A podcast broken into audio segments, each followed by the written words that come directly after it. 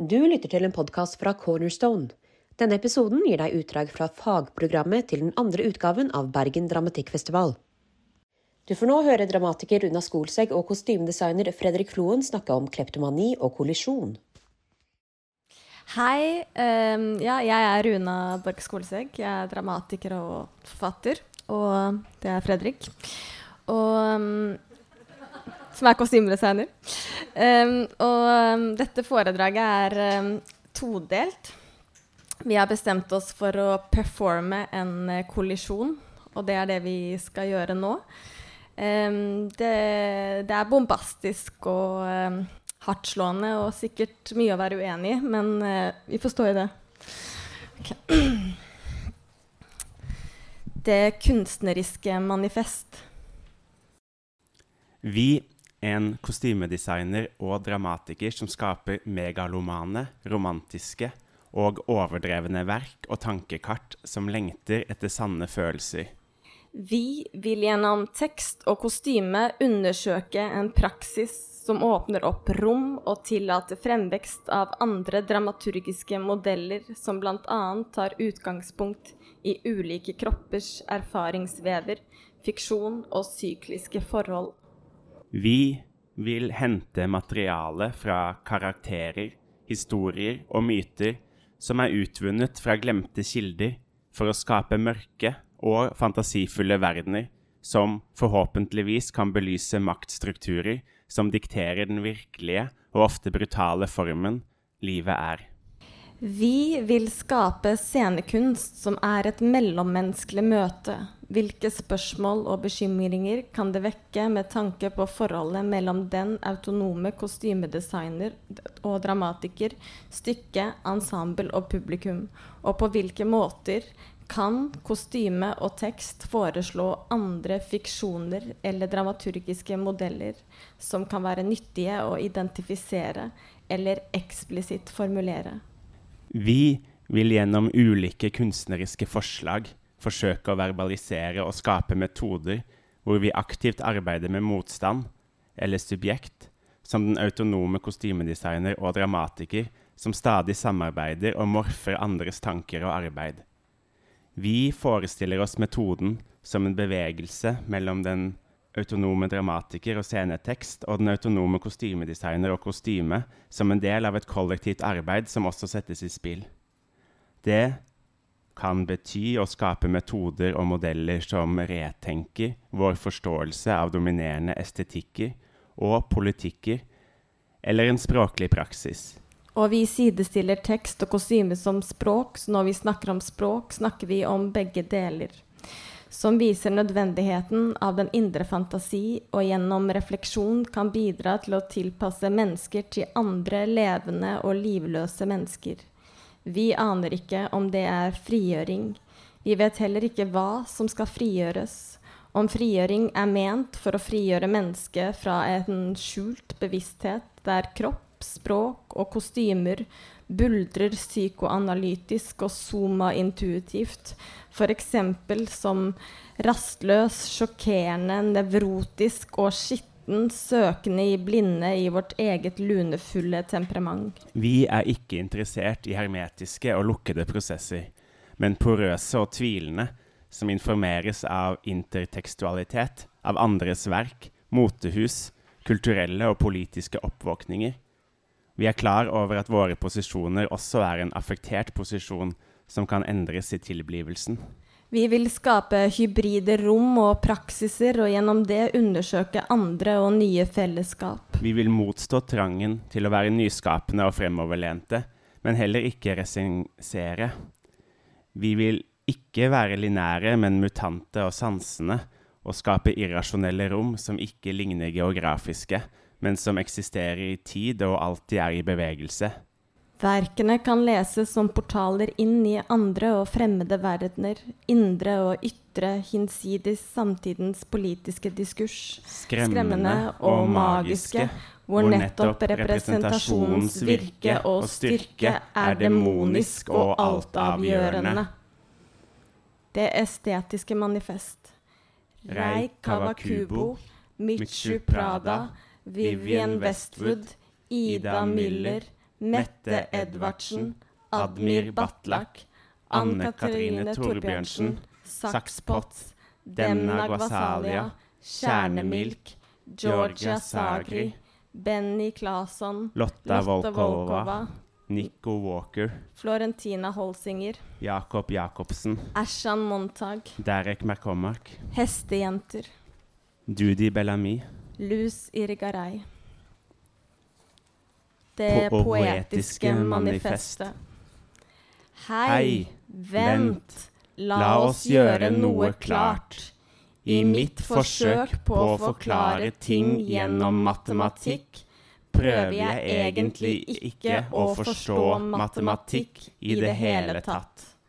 Faktisk er min fetisjering av ideen om å forstå matematikk egentlig en fetisjering av den evig døde Alan Turing. Det er helt og holdent en handling av hybris. Man kan anta at min interesse for denne mannens biografi og omstendighetene rundt hans død muligens kan gi meg en bedre forståelse for noe som i mange år og mange, mange skolesystemer har vist at jeg har manglet en grunnleggende kognitiv funksjon. Men jeg er en dramatiker, og i det kan ingen muligens bli skadet, fordi dramatikk er en handling som har null effekt. Null mulighet for å skade på noen involverte. Null kostnader og null fordeler. Så jeg kan absolutt fortelle dere noe. Jeg vil ha sannheten om matematikk uten å ha den mest grunnleggende evne eller utdanning til å forstå hva som ville være sant. Før du drar ut stemmegaffelen og styrter av sted, vil jeg forklare at min manglende forståelse er ikke på grunn av at jeg ikke prøver, men den selvbetegnelsen er formulert og kvalifisert av utdanningssystemet vårt, ment som det norske. For hvem som har naturlige evner i noe, er et attributt til å bli oppmuntret og næret på bekostning av andre disipliner. Det er mitt problem. Manglende disiplin i andre felt. Det er mitt problem. Manglende disiplin. Det var aldri noen som viste meg hva en sterk hånd var, som satte en grense for meg. Jeg fikk alltid så mye skryt for min skriving. Det var aldri noen som tok mine fingre, pakket dem rundt en penn, lente deres albuer ned mot mine skuldre, hvor jeg satt og, pre og presset deres fulle voksne ned på meg for å få meg til å gjøre matte. Jeg har en venn. Han skal bli lege. Og i de årene jeg har kjent han og møtt ham sosialt, har jeg alltid tenkt at han tullet når han har sagt Nå, hva forteller det deg?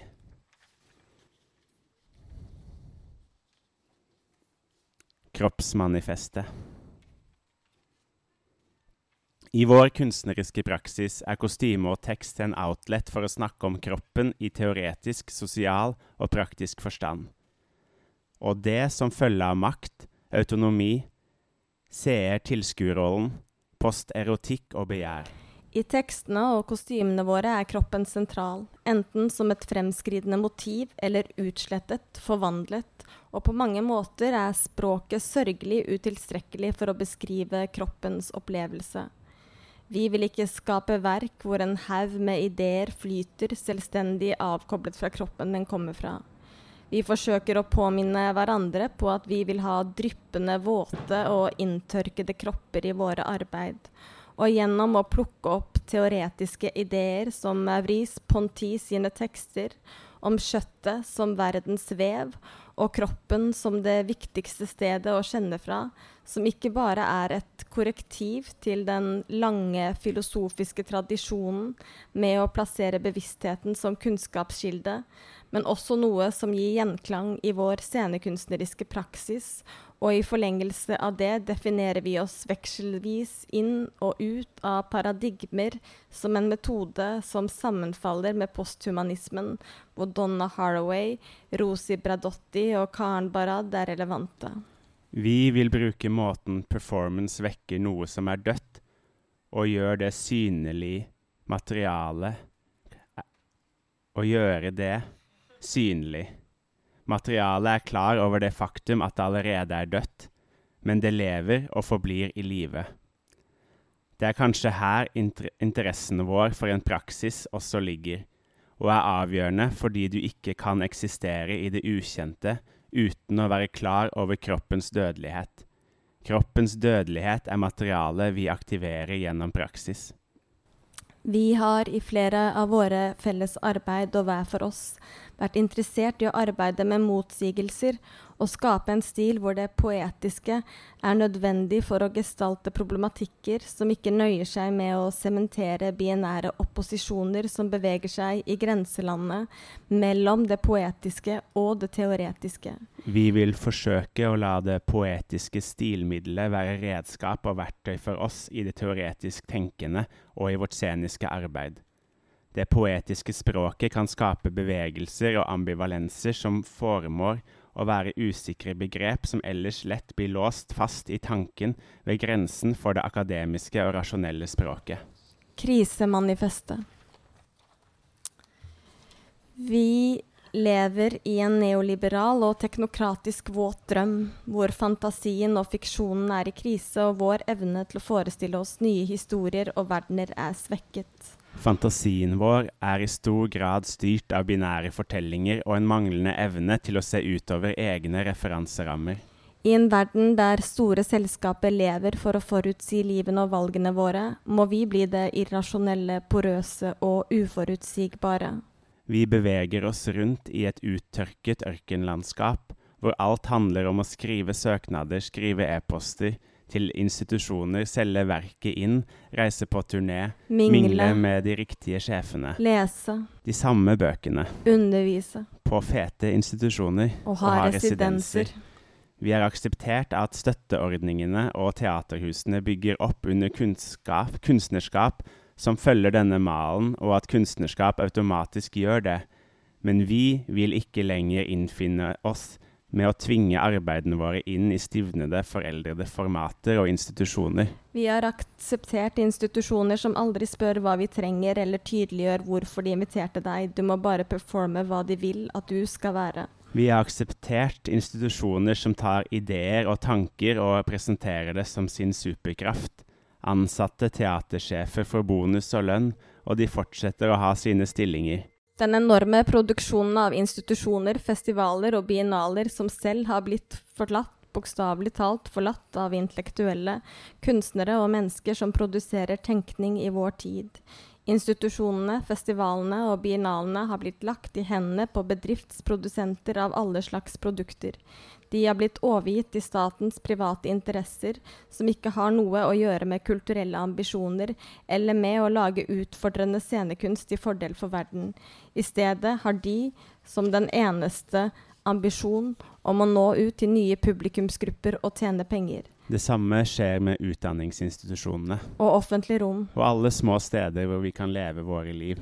Alt er forlatt for å profitere, og stabiliteten er for de som eksisterer gjennom å skape penger, og som kun lever gjennom det. Folk snubler kontinuerlig fra en utmattende prekær arbeidsflyt inn i en annen og en annen, med fantasien om at denne gangen vil arbeidet lykkes, lykkes ledsaget av drømmen om suksess, og naturalisert av jakten på hva, hva vi, elsker, elsker å gjøre. gjøre.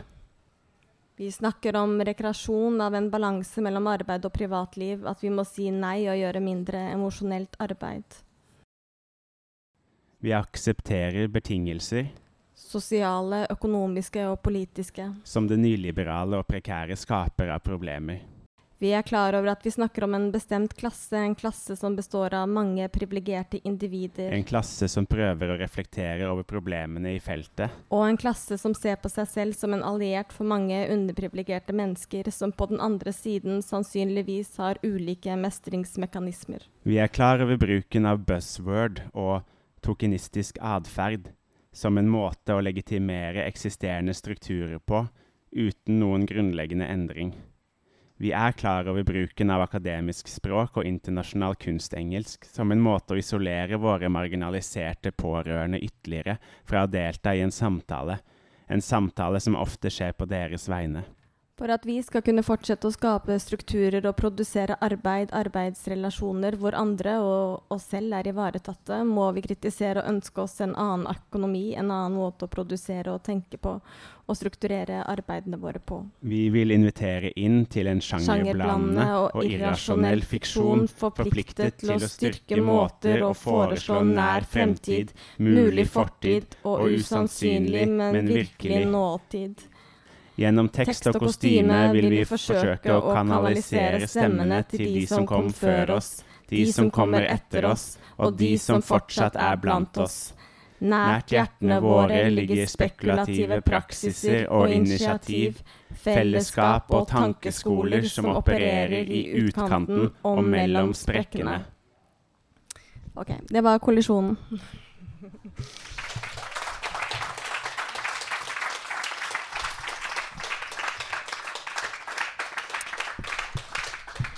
Ja. Da skal jeg fortsette alene med kleptomanien. Um, og det når, når, Idun spurte om jeg ville holde et foredrag som het uh, 'Kleptomani og kollisjon', så tenkte jeg at det hørtes gøy ut.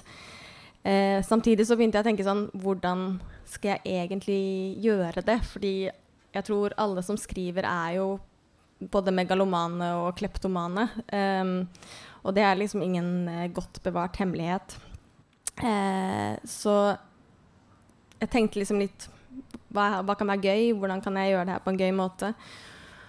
Og eh, landet på at jeg hadde lyst til å prøve å lese meg selv gjennom to begreper. Det ene begrepet er eh, low theory av um, et begrep som er lansert av kulturteoretiker Stuart Hall og Jack Halberstam. Og det andre er eh, penetrasjonsteorien til Mackenzie Bark. Og jeg skjønte at Elin snakket liksom om eh, dramaturgen som fødselshjelper i går, og nå snakker jeg om dramatikeren som eh, en penetrator, eller en som blir penetrert. Så det kan jo være en slags circle. Um, ja. Um, så så um, dette begrepet 'low theory' det ble først brukt av Stuart Hall, men kjent eh, eller popularisert av Jack Halberstam i 'The Queer Art of Failure'. Og eh, i boken så foreslår han low theory som en måte å tenke og skrive på som opererer på mange forskjellige nivåer samtidig. Eh, low theory det er avledet fra eksentriske arkiver. Det risikerer å ikke bli tatt på alvor. Det innebærer en vilje til å mislykkes og gå seg vill, forfølge vanskelige spørsmål om medvirkning og finne kontraintuitive former for motstand. Halberstam går frem og tilbake mellom såkalt high theory og low theory, høykultur og lavkultur, og ser etter det uventede og subversive i popkulturen. Uh, han mener at low theory er en måte å, dekonstruere de normative tenkemåter som har etablert seg i enhetlige samfunnsdefinisjoner av, av, suksess og fiasko. Og han argumenterer for at eh, en manglende evne til å leve opp til samfunnsstandarder kan åpne opp for en mer kreativ måte å tenke og være i verden på. Så nå leser jeg litt eh, påstander. Low theory avviser de privilegerte termene som high theory og liker å minne leseren på at filosofen også har en kropp. Low theory snakker ofte om skjønn og gjør teoretisk tenkning til en kroppslig oppgave. Low theory er en slags nullfilosofi som kommer fra forfatterens kropp og samtidig opphever jeget. Love theory får leseren til å lure på hva love theory reagerer på. Er det mesterdiskursen, eller er det den tidvis kompliserte innholdet i high theory som gjør sjangeren utilgjengelig? Gjennom å utvikle low theory som en aspirasjonssjanger skaper man en slags filosofi som dukker opp utenfor en patriarkalsk og kanskje til og med matriarkalsk tradisjon. Så i min skrivepraksis så er jeg opptatt eh, av en aktiv omskrivning av den litterære kanonen. Ikke kun som en postmoderne forskyvning av mening, men også fordi jeg er interessert i tekstlige eksperimenter som kretser rundt metode og hukommelse. Så i tekstene mine så forsøker jeg å tenke gjennom den litterære og filosofiske kanonen og stille spørsmål ved kunnskapshierarkier eh, gjennom å stille filosofiske spørsmål som om de var dumme. Um, en av mine uh, store heltinner, og som sikkert er også heltinnen til veldig mange andre som sitter i dette rommet, er liksom Katie Acker, som også kanskje går for å være på en måte verdens mest uh, kjente litterære kleptoman. Uh, og hun motsatte seg liksom den ideen om at forfatteren skulle ha en original stemme. Um, hun, sa, hun sa at hun hatet kreativitet og kalte borgerlige forfattere for oppkjøpte dyr. Skapninger av eh, makt, eierskap og kontroll. Det den skriver, eier den. Så Ackers idé om antikreativitet er noe jeg kjenner slektskap til. Og hun arbeidet veldig mye med funnet materiale som kunne bestå i alt fra kan kanoniske tekster, samtaler, Drømmer, smertefulle romantiske møter, ubesvart forelskelse, drømmer, sladder og arbeid osv. Og det var også gjennom Katie Acker sine tekster at jeg ble kjent med Luz Irigaray og Judith Butler. Og gjennom deres tekster så ble jeg interessert i å finne et slags uh, kroppens språk, hvor jeg ofte har endt opp med å skrive frem stemmer eller karakterer som ikke har oppdaget grensene for sitt vesen og kunnskap. Um, Katie Acker hun sa også det å skrive og være Jeg ser ikke, for det er ikke noe å se. I stedet for å se og være et øye, ikke et jeg. Og det er noe i det sitatet som sier noe om hvordan kunnskap om verden kommer sammen i observasjonen av selve. Sammenblandingen av øye og jeget som konsekvent destabiliserer tekstene. I Ackers ånds logikk er, følelse et, er følelsen et konsept. Og det betyr ikke at det å oppleve en følelse direkte vil føre til kunnskap, men det å se er en måte å vite på. OK. Da beveger jeg meg liksom litt fra den her low theory over til penetrasjonsteorien til uh, Mackenzie Wark. Men Mackenzie Wark, som er en uh, australsk teoretiker, hun um, har også brukt dette low theory-begrepet veldig mye, og lest bl.a. flere forfattere inn i, inn i den uh, filosofiske diskursen, eller lest litteratur da, som low theory. Mm. Det anbefales. Um, men Mackenzie Wark hun skriver i flere av sine bøker um, hvordan det å tenke skjønn i form av penetrasjon destabiliserer en sammenhengende følelse av selve som skjønnet.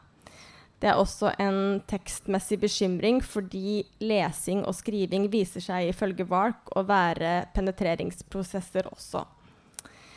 Eh, I Varks 'Reverse Cowgirl' finner hun den store asymmetrien, asymmetrien til mennesket, eller skillet mellom penetratoren og den som penetreres.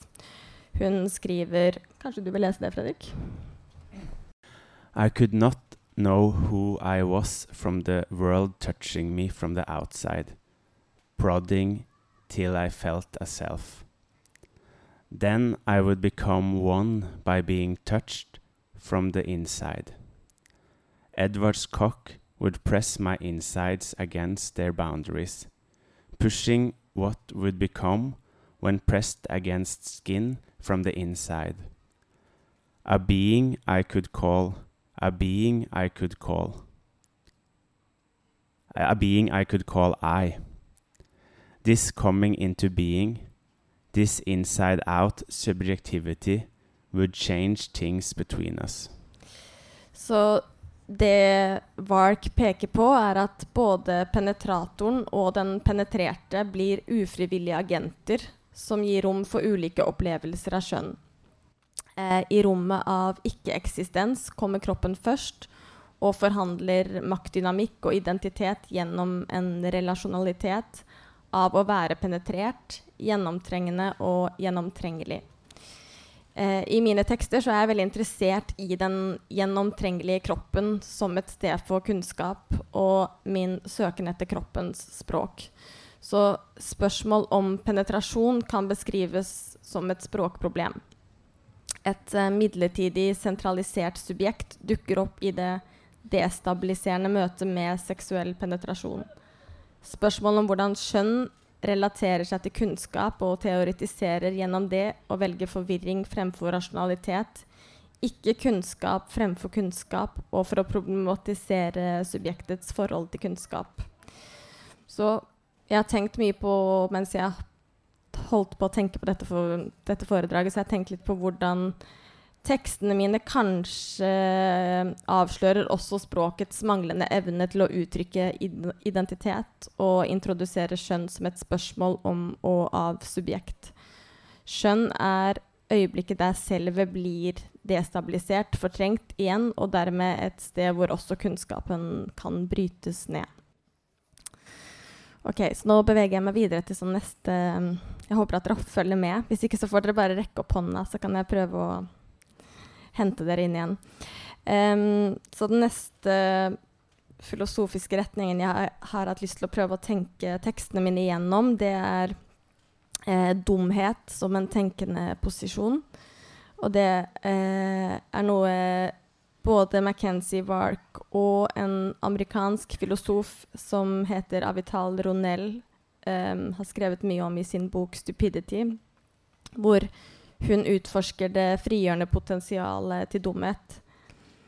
Um, altså selv, selv, forsøker jeg Jeg vet ikke om jeg får det til, da, men jeg forsøker å omfavne dumhet uh, i tekstene mine gjennom å nekte stemmene jeg skriver frem, kunnskap i den form som er gitt dem. Um, og jeg ble veldig interessert i denne boken fordi at hun foreslår at vi skal ta dumheten på alvor som en filosofisk posisjon fordi at den ikke står i veien for visdom. Og hun skriver og tenker veldig mye rundt hvordan vi kan gjøre liksom, dumheten til en produktiv tankekategori, og som et eh, kokus for uskapning av eh, språk. Eh, dumhet, skriver Ronell, er et politisk problem som kommer fra faren. Det kombineres med konservative ønsker om stabilitet, komfort og autentisitet, men åpner også opp for andre rom for kunnskap. Eh, så Mackenzie Wark gjør også et lignende poeng når hun sier at en filosofi om følelser som en filosofi om språk eller sensasjoner må starte fra, ti, eh, fra tvil, usikkerhet, forvirring med ikke-kunnskap. Å gjøre teksten ule, uløs, uleselig og tenke uforståelig. Å skrive dumt innebærer kanskje et spørsmål om skillet mellom falsk og sann kunnskap. Å omfavne dumhet som et filosofisk modus kan potensielt være med på å viske ut grensene mellom sanne og usanne utsagn. Katie Acker skriver også Jeg skriver, jeg vil skrive, jeg vil at skrivingen min skal være meningsløs. Jeg vil at skrivingen min skal være dum, men språket jeg bruker, er ikke det. Jeg ønsker og lager. Det er det som er gitt meg. Språk er alltid et fellesskap. Språk er det jeg kan, og det er mitt rop. Så mm, jeg, Altså sånn eh, jeg, jeg, tenker at eh, veldig mange av de forfatterne jeg leser og interesserer meg for, og som jeg på en måte prøver å plassere meg i et landskap veldig lite ydmykt av meg. De jobber med en form for sånn Noe man kanskje kunne kalt en slags performativ filosofi. Uh, Og jeg tenker at det skjer når skrivepraksiser samtaler med teoretikere og skaper fiksjoner som er teorier i ytelse. At da eh, kan man begynne å bruke det begrepet performativ filosofi.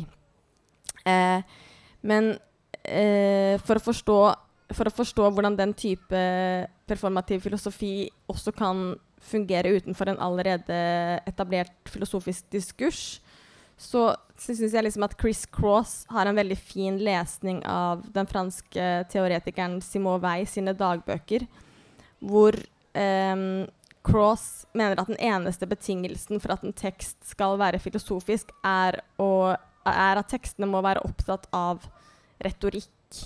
Så i Weil sin filosofi, eh, akkurat som i Telefonsex, så er det ikke historien vi virkelig hører, eh, men det er faktumet og handlingen i å fortelle det. Så tilbake til det her med kleptomani, og at det først og fremst kanskje er en måte å lese eller gjenlese eller tilegne eller tilpasse seg det man leser og skriver, inn i stoffet til den originale teksten. Så det vil si at mitt forfatterskap består av lesninger av tekster som provoserer eller vekker en fantasi, stimulerer til å omskrive tekstene jeg spiser.